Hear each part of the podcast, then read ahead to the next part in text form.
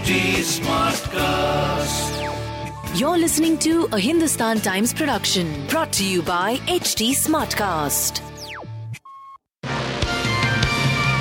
Hello, these are the top news for the day. Union Law Minister Kiren Rijiju backed the view of a retired High Court judge that the Supreme Court hijacked the Constitution by deciding to appoint judges itself. Rijiju said it was the voice of a judge and that the majority of the people had similar sane views. His comments came against the backdrop of the government and the judiciary being at loggerheads over the process of appointment of judges to the higher judiciary. The man wanted for a mass shooting in California during Lunar New Year apparently died from suicide.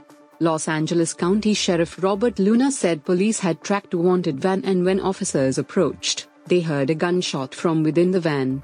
Luna identified the man as 72 year old Huu Can Tran and said no other suspects were at large. The rehabilitation of affected people in Joshimath has become a big challenge for the government. So far, 275 families have been shifted to safer locations. Not all affected residents are willing to settle for compensation and relocate, particularly those running shops and businesses. There are varying views depending on the situation of the people facing displacement. Former Pakistan cricketer Danish Kaneria launched a scathing attack on the leg side for their mediocre performance against New Zealand at home. Kaneria noted that the Pakistani team even struggled to register gigantic totals against New Zealand during their homes eras. He also credited Team India for making great use of their home conditions against New Zealand in the three match eras. Actor Sharman Joshi is all set for his Gujarati debut with the film Congratulations, which features him as a pregnant man. He said Congratulations is an emotional, dramatic comedy.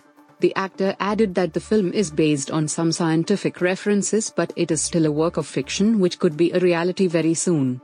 Congratulations will be released on February 3rd. You were listening to the HT Daily News Wrap, a beta production brought to you by HT Smartcast.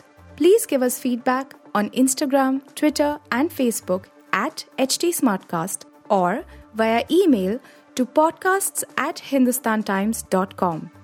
Until next time. This was a Hindustan Times production brought to you by HT Smartcast. Smartcast.